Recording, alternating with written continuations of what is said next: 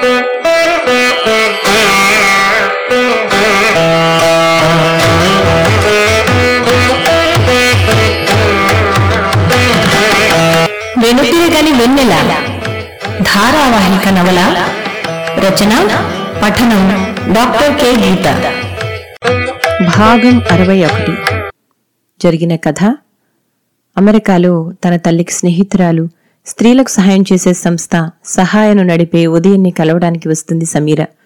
నాలుగు నెలల గర్భవతైన సమీర తనకు విడాకులు తీసుకోవాలనుందని అందుకు దోహదమైన పరిస్థితుల్ని చెబుతుంది. ఉదయిని తన్మయి కథ చెప్తాను విన్నాక ఆలోచించుకోమని చెప్తుంది సమీరతో. చుట్టాల పెళ్ళిలో కలుసుకున్న తన్మయి శేఖర్లకు పెద్దవాళ్ళ అనుమతితో పెళ్ళి జరుగుతుంది. పెళ్ళైన మరుక్షణం నుంచే శేఖర్ అసలు స్వరూపం బయటపడుతుంది. మొదటి సంవత్సరంలోనే అబ్బాయి పుడతాడు. శేఖర్తో ఒక పక్క కష్టాలు పడుతూనే తన్మయి యూనివర్సిటీలో ఎంఏ పాస్ అయ్యి పీహెచ్డీలో జాయిన్ అవుతుంది. శేఖర్తో ఎన్నో రోజులు పోరాడి చివరికి తన్మయి విడిపోతుంది. హైదరాబాద్కు దగ్గరలో తన్మయికి లెక్చరర్గా ఉద్యోగం వస్తుంది. చిన్ననాటి స్నేహితుడు ప్రభు అనుకోకుండా ఎదురయ్యి పెళ్ళి చేసుకుంటాడు. తన్మయికి తెలుసు తనకి రెండే మార్గాలున్నాయి. ఒకటి ప్రభుకి నచ్చినట్లు అతని కుటుంబంతో కలిసి జీవించడం లేదా ప్రభుతో విడిపోయి తన జీవితం తను ఎప్పటిలానే బతకడం. ఈ విషయంలో సిద్ధార్థతో సహా ఎవరినీ సలహా అడగదలుచుకోలేదు. నిజానికి అడగడానికి తనకి ఇంకెవరూ లేరు కూడా. ప్రభుని మనసారా నమ్మింది. తల్లిదండ్రులకి చెప్పా పెట్టకుండా పెళ్ళి చేసుకుంది. కాని ఎప్పుడూ ఇలా అవుతుందనుకోలేదు. బహుశా ఇదే జీవితం. కష్టాల మీద కష్టాలు వస్తూ ఉంటే ధైర్యంగా ఎదుర్కోవలసిందే. మొన్నెప్పుడో కాగితం మీద రెండు ఆప్షన్లు రాసుకుని మంచి చెడ్డలు సరిచూసుకుంది. రెండిటిలోనూ లాభాలు నష్టాలు సరిసమానంగా ఉన్నాయి. ప్రభు లేని ఒంటరి జీవితం తనకు ఎలాగూ అలవాటే. అందులో బాదరబందీలు ఉండవు. తనకు నచ్చని వారెవరూ తన ఇంట్లో ఉండరు. తనని పల్లెత్తు మాట అనేవారు కాని దేని గురించి తన్ని నిలదీసి అడిగేవారు కాని ఉండరు. కాని పండగలు పబ్బాలు ఏ సంతోషమైనా దుఃఖమైనా తనకి తనుగా మిగిలిపోవలసిందే తండ్రులు లేని పిల్లలతో అన్నిటికీ తనే జవాబుదారీగా నిలబడుతూ ఇక సమాజంలో తన ఒంటరి పోరాటంలో ఎదురైన చేదు అనుభవాల సంగతి చెప్పనే అక్కర్లేదు. అవి ఎప్పుడూ కొనసాగుతూనే ఉంటాయి. జీవితంలో అనుకోని కష్టాలు ఎదురైనా ధైర్యంగా నిలబడ్డ ఒంటరి స్త్రీని సమాజం హర్షించదు సరికదా? ఎప్పటికప్పుడు పీడించాలని చూస్తుంది. ప్రభుని పెళ్ళి చేసుకోవడానికి ఉన్న బలమైన కారణాల్లో ఇదొకటి. కాని ఇంట్లో తనకి పీడన మొదలయ్యిందే ఇంటి నుంచి సమాజంలోకి పారిపోవాలా? దుష్ట సమాజాన్ని తప్పించుకోవడం కోసం ఇల్లనే ముసుగులో దాక్కోవాలా? కడుపులోని బిడ్డ మళ్ళీ కదలగానే చెయ్యి పొట్ట మీద వేసుకుని తనలో తను అంది నువ్వు చెప్పు పాపాయి. అన్నిటినీ పక్కన పెడితే అసలు రేపో మాపో పుట్టబోతున్నా ఈ పసికూనకి తండ్రిని అతని కుటుంబాన్ని దూరం చేసే హక్కు తనకి ఉందా? ఆలోచనలో పడింది తన్మయి. ఇవన్నీ పట్టించుకోని రైలు చీకట్లోకి దూసుకుపోతూనే ఉంది. తెల్లారగట్ల రైలు స్టేషన్కి చేరుకుంది.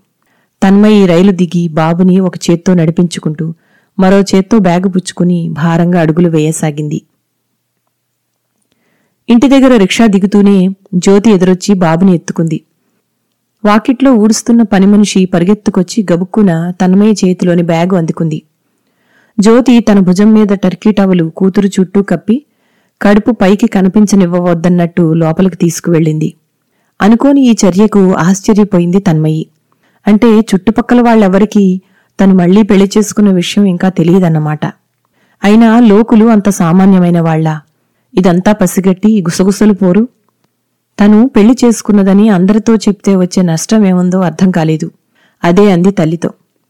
వరండా పక్క గదిలో భానుమూర్తి నిద్రపోతుండటంతో ఈ విషయాలు ఏమీ మాట్లాడొద్దన్నట్టు రెండు చేతులు పైకెత్తి నమస్కరించి విసవిస వంటింట్లోకి వెళ్ళిపోయింది జ్యోతి. బాబు వెనకే పరిగెత్తాడు. తన్మయి నిట్టూర్చింది. పెళ్ళి చేసుకున్నాక మొదటిసారి వస్తే తనకు ఎదురవుతున్న ఆహ్వానం ఇది. తండ్రి పడుకున్న గదిలోకి తొంగి చూసిన తన్మయికి ఎముకల గూడులా మంచానికి అంటిపెట్టుకుపోయిన భానుమూర్తిని చూసి దుఃఖం తన్నుకు వచ్చింది. వంటింట్లోకి వెళ్ళి అదేంటమ్మా నాన్నగారికి ఏమైంది? ఏడుస్తూ అంది. ఏమోనమ్మా నెల రోజుల నుంచి బొత్తిగా తిండిపోవడం లేదు. ఆ ఏడుకొండల వాడే రక్షించాలి అంది జ్యోతి. అయ్యో ఇప్పటి వరకు తండ్రి తన మీద కోపంతో తనతో మాట్లాడడం లేదని అనుకుందే కాని ఇలా ఒంట్లో బాలేదని అస్సలు అనుకోలేదు. అదేంటమ్మా చెప్పొద్దు. ఇంకా ఏడుస్తూనే అంది తల్లితో తన్మయి. జ్యోతి మాట్లాడలేదు. మెల్లిగా తండ్రి పడుకున్న మంచం పక్కన కుర్చీ జరుపుకుని కూర్చుంది తన్మయి. ఎప్పుడూ ధీర గంభీరంగా ఉండే తండ్రి స్ఫురద్రూపం గుర్తుకు వచ్చింది. అసలు పోలికేలేని రూపంతో కొన ఊపిరితో ఉన్నట్టున్న పాలిపోయిన బక్కచిక్కిన శరీరాన్ని చూడలేకపోతుంది. బాబు పరిగెత్తుకొచ్చి తట్టి లేపాడు భానుమూర్తిని.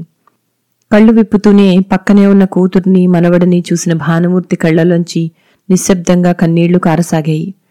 తన్మయి కళ్ళు తుడుచుకుంటూ నేను వచ్చేసేనుగా నాన్న బాధపడకండి అంది. అలాగే అన్నట్టు నిశ్చింతగా తలూపి అంతలోనే నిస్త్రాణగా కళ్ళు మూసుకున్నాడు. తన్మయి తల్లి దగ్గరికి వచ్చి డాక్టర్ ఏమన్నారు? అంది. ఏ రోగమో లేదంటున్నారు. అన్ని పరీక్షలు చేశారు. నీ గురించే ఎప్పుడు ఈ మనిషికి బెంగ. ఆ బెంగ బెంగేలా తినేసింది అంది చికాగ్గా. తన్మయి నిస్త్రాణగా పీట మీద జారబడింది. బాధ మనసును మెలిపెడుతుంది. ఒక పక్క ఆకలితో కడుపులోని బిడ్డ బుడుగు బుడుగుమని అదే పనిగా కదులుతూ ఉంది. తన బాధ గమనించినట్టు జ్యోతి గబగబా ప్లేట్లో ఇడ్లీలు పెట్టి ఇస్తూ ముందు తినమ్మా అసలే ఒట్టి మనిషివి కాదు అంది. ఆదరాబాదరా తింటున్న కూతురి తల మీద చెయ్యి వేసి ఏమ్మా అల్లుడు మంచివాడేనా? ఎలా ఉన్నారు? అని అడిగింది. నిశ్శబ్దంగా తలూపి మంచినీళ్ళు ఇవ్వమన్నట్టు సైగి చేసింది తన్మయి. భానుమూర్తిని చూసి నిశ్శబ్దమైపోయిన బాబు తల్లికి జారబడి కూర్చున్నాడు. జ్యోతి వాణ్ణి ఒళ్ళోకి లాక్కుని తినిపించసాగింది. తినగానే ఇక మనసులోని బాధను తట్టుకోలేని తన్మయి పక్క గదిలోని మడత మంచం మీద నడుము వాల్చి రూదించసాగింది అల్లకల్లోలమైన తన జీవితం ఇప్పుడు తన తండ్రిని పొట్టన పెట్టుకోసాగింది. ఎట్టి పరిస్థితుల్లోనూ ఇక తన జీవితంలోని కష్టనష్టాలేవీ తల్లిదండ్రులకి తెలియనివ్వకూడదు. కష్టమో నష్టమో తనే ఓర్చుకోవాలి. దృఢంగా నిశ్చయించుకుంది. ప్రభువుకు ఫోన్ చేసి తన మనసులోని బాధలన్నీ చెప్పుకోవాలని అనిపించింది. కాని అంతలోనే ఆలోచనలో పడింది. తనను దసరా సెలవులు వస్తున్నాయని ఊరు వెళ్ళి రమ్మని ఎందుకు అడిగాడు? తనకొక్కదానికే సెలవులు ఉండి ప్రభుకి సెలవులు లేవు కాబట్టి తను ఇరవై నాలుగు గంటలు ఇంట్లో ఉంటే గొడవలవుతాయనా? లేదా మరేదైనా కారణముందా? ఇంకేదైనా కారణమున్నా తనకు తను ఇలా ప్రభువుకి వ్యతిరేకంగా ఆలోచించుకోవడం మానేయాలి. అతను ఎంతో ఉదాత్తుడు. తన్ని మనసారా ఇష్టపడి అతని జీవితంలోకి ఆహ్వానించినవాడు.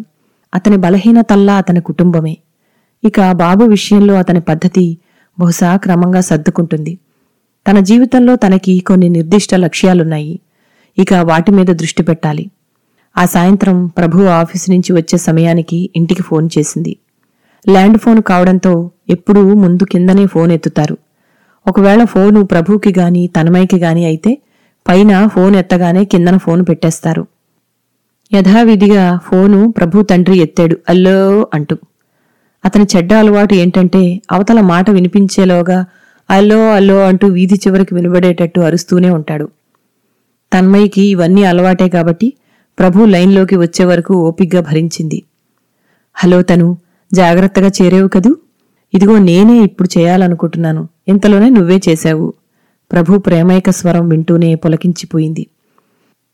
ప్రభు అంటూనే గొంతు పూడుకుపోయి ఆగిపోయింది. అట్నుంచి గాభరాగా అంతా ఓకేనా? అన్నాడు. నాన్నగారికి ఒంట్లో అస్సలు బాలేదు అంది కొద్దిగా గొంతు సవరించుకొని. నీకు నచ్చినన్నాళ్ళు ఉండిరా అన్నాడు సాలోచనగా. అది కాదు నువ్వు వస్తే బావుంటుంది అంది. అట్నుంచి సందేహంగా గొంతు సవరించుకుంటున్న ప్రభుతో చూడు మరి ఆలోచించు అంది. ప్రభు ఏదో అనేలోగా ఫోన్లో మూడో గొంతు ఉన్నట్టు చిన్నగా దగ్గు వినబడింది. తన్మయ్యకి చికాకు వచ్చింది. అంటే ఇంతవరకు తమ సంభాషణ కిందన కూడా వింటున్నారన్నమాట. అది సభ్యత కాదని తెలియదా? ఇలాంటి పనులు కావాలని తెలిసి చేస్తున్నారా? అయినా ప్రభు చెప్పుకోవాలి వాళ్ళకి. సరే మరి తర్వాత ఫోన్ చేస్తాను. ఫోన్ వెంటనే పెట్టేసి కుర్చీలో జారబడింది. తామిద్దరికీ అడుగడుగునా అడ్డుగోడలు. అతనితో తను ఇలాంటి భవిష్యత్తుని ఎన్నడూ ఊహించుకోను కూడా లేదు. తమ పెళ్ళయ్యాక ఇంతవరకు ప్రభు తన తల్లిదండ్రుల్ని కలవలేదు. కనీసం ఇలా అయినా ఇక్కడికి వస్తే బావుండని ఆశపడింది. కాని ఇక ఆ ఆశ అడియాస అయినట్టే. కిందన ఇప్పటికే ఒక పంచాయతీ ప్రారంభమై ఉంటుంది. వాళ్ళ కొడుకు ఎప్పుడు ఎక్కడికి వెళ్ళాలో వెళ్ళకూడదో కూడా నిర్ణయించేది వాళ్ళే కదా. మనసంతా గందరగోళంగా తయారైంది. నిశ్శబ్దంగా కళ్ళు ఒత్తుకుంటున్న తన్మయ్య దగ్గరికి వచ్చి ఇదేంటమ్మా కడుపుతో ఉన్నప్పుడు అస్తమాట ఇలా ఏడవచ్చా? కసిరినట్టు అంది జ్యోతి. తల్లి కాస్త తల నిమిరి ఏడోకమ్మా అని ఉంటే బావుండని అనిపించింది తన్మయ్యకి. పక్క గదిలో నుంచి తండ్రి మూలుగు ఒక పక్క మనసులో ప్రభువు గురించి చెలరేగుతున్న బాధ. కళ్ళెదురుగా బాబు కడుపులో సుళ్ళు తిరుగుతున్న బిడ్డ. అంతా అన్నీ సమస్యలమయమే ఇక తల్లి దగ్గర ఒక్క ఓదార్పు మాట లేదు. లేచి కాసేపు డాబా మీదకి వెళ్ళడానికి ఉద్యుక్తురాలయ్యింది మొదటి మెట్టు ఎక్కకముందే తల్లి వెనకే వచ్చి ఎందుకు? చుట్టూ అందరూ చూసి తలో మాట అనుకోవడానిక? విసురుగా అంది. తల్లికి సమాధానం చెప్పే ఊపిక లేదు. అయినా ఎదురు చెప్తే జరిగే పరిణామం తనకి కొత్తేమీ కాదు. ఏడుస్తూ పడుకుని తనతో రోజంతా మాట్లాడడం మానేస్తుంది. అయినా స్థిరంగా ఓపిక తెచ్చుకొని అమ్మా నాకు ఒంట్లో ఏమీ బాగాలేదు. కాస్త అలా గాలి పీల్చుకుని వస్తాను అని మెట్లు ఎక్కసాగింది. తనకెంతో ఇష్టమైన సాయం సంధ్య వేళ డాబా మీదికి వెళ్ళగానే జీవితంలోని కష్టాలన్నీ తీరిపోయిన సాంత్వన కలిగింది తన్మయ్యకి. మిత్రమా నా భవిష్యత్తు ఇలా అంధకార బంధురం కావాల్సిందేనా? సమాధానంగా కాదన్నట్టు వెనకే బాబు పరిగెత్తుకు వచ్చాడు. తల్లి పొట్టని ఆప్యాయంగా నిమిరాడు. తన్మయి అంతా అర్థమైనట్టు తల పంకించింది. తన పిల్లలే తన భవిష్యత్తు. తన చుట్టూ ఎన్ని ప్రతికూల పరిస్థితులున్నా గెలవాలి. పట్టుదలగా తను గెలుస్తూ ఈ పిల్లల్ని గెలిపించాలి. చెల్లి అని అంది బాబుకి పొట్ట మీద చూపిస్తూ. వాడు సంతోషంగా గెంతులు వేయసాగాడు. తన్మయి ముఖం మీద చిరునవ్వు వెలిసింది. తనకి ఇంతకంటే ఏం కావాలి? కిందికి వస్తూనే అమ్మా నాన్నగారిని హైదరాబాద్ తీసుకువెళ్ళి వైద్యం చేయిద్దాం అంది తల్లితో. ఏ కళనుందో మారు మాట్లాడకుండా ఒప్పుకుంది తల్లి. అలాగేనమ్మా మన ఊళ్ళో డాక్టరు వారానికోసారి చూడ్డానికి వస్తున్నారు రేపు ఆయన రాగానే ఒక మాట ఆయనకి చెప్పి అంది. ప్రభువుకి ఫోన్ చేసింది తన్మయి. కిందన వింటున్నారని తెలిసి మరీ దృఢంగా చెప్పింది. నేను మా వాళ్ళను తీసుకుని వస్తున్నాను. ప్రభు నుంచి వెంటనే అలాగే అన్న సమాధానం విని తన్మయి మనసు ఆనందంతో పొంగిపోయింది. ప్రభు మంచి మనసు తనకు తెలుసు. మర్నాడు ఉదయం లేవగానే తండ్రి పిలుస్తున్నట్టు వినబడి దగ్గరికి వెళ్ళింది తన్మయి. ఆశీర్వదిస్తున్నట్లు తలమీద చెయ్యి పెట్టి ఏదో గొణిగాడు. ఆయన గొంతు తడారిపోయినట్లు నాలుక లోపలికి తోడుకుపోయి ఉంది. తన్మయి మంచినీళ్ళ కోసం పరిగెత్తింది. పెరట్లో ఉన్న జ్యోతిని గట్టిగా పిలుస్తూ తన్మయి తిరిగి వచ్చేసరికి బాబు చేతిని పట్టుకుని ఉన్న భానుమూర్తి ప్రాణాలు అప్పటికే గాల్లో కలిసిపోయాయి. తన్మయి పెద్ద పెట్టును ఏడుస్తూ కోలబడింది. జ్యోతి అయ్యో అని గట్టిగా అరుస్తూ వీధిలోకి పరిగెత్తింది. బాబు బింబేలుగా గుక్కపెట్టి ఏడవసాగాడు. వీధిలో చుట్టుపక్కల అందరూ గబగబా చేరారు. ఊర్లోని బంధువులు పరుగున వచ్చారు. తల్లిని ఇద్దరు ఆడవాళ్ళు అక్కును చేర్చుకుని చెరో పక్క పట్టుకున్నారు. హఠాత్తుగా తన్మయ్యకి కళ్ళ ముందు చీకటమయంగా అనిపించింది. కళ్ళు తెరిచేసరికి వనజ ఎప్పుడు వచ్చిందో తెలీదు. తన చెయ్యి పట్టుకుని ఉంది. భోరుమని వనజని కౌగిలించుకుంది తన్మయ్యి ఏడోకుతను జరగాల్సిన కార్యక్రమాలు అమ్మ ఒక్కతి చేసుకోలేదు. నువ్వే గుండె రాయి చేసుకుని ధైర్యం చేసుకోవాలి అంది. అప్పటికే వాకిట్లో పడుకోబెట్టిన భానుమూర్తి పార్థివ దేహం దగ్గర నూనె దీపం వెలుగుతూ ఉంది. ముఖం కళ్ళు మూసుకుని ప్రశాంతంగా నిద్రపోతున్నట్టున్నా బిగుసుకుపోయిన శరీరం పాలిపోయి అస్థిపంజరానికి వెళ్ళాడుతున్నట్టు పొల్లల్లాంటి చేతులు. తన్మయి దగ్గరికెళ్ళి చేతుల్ని తడిమింది. నుదుటి మీద జుట్టుని సరిచేసింది. ఒత్తైన తండ్రి జుట్టుని పట్టుకుని ఎన్నోసార్లు ఆడుకునేది చిన్నతనంలో. ఆ వీపు మీద ఉప్పు మూట ఎక్కించుకుని తిప్పిన రోజులు. తనకి ఒంట్లో బాలేనప్పుడు ఎత్తుకుని డాక్టరు దగ్గరికి పరిగెత్తిన భుజాలు స్పృశించింది. తాడుతో కట్టిన బటన్ వేళ్ళ పాదాలకి నమస్కరించింది. అమ్మమ్మ చనిపోయినప్పుడు తను మొదటిసారి మృత కళేవరాన్ని చూసింది. అప్పుడెందుకో చల్లని ఒంటిని ముట్టుకోవడానికి భయం వేసింది.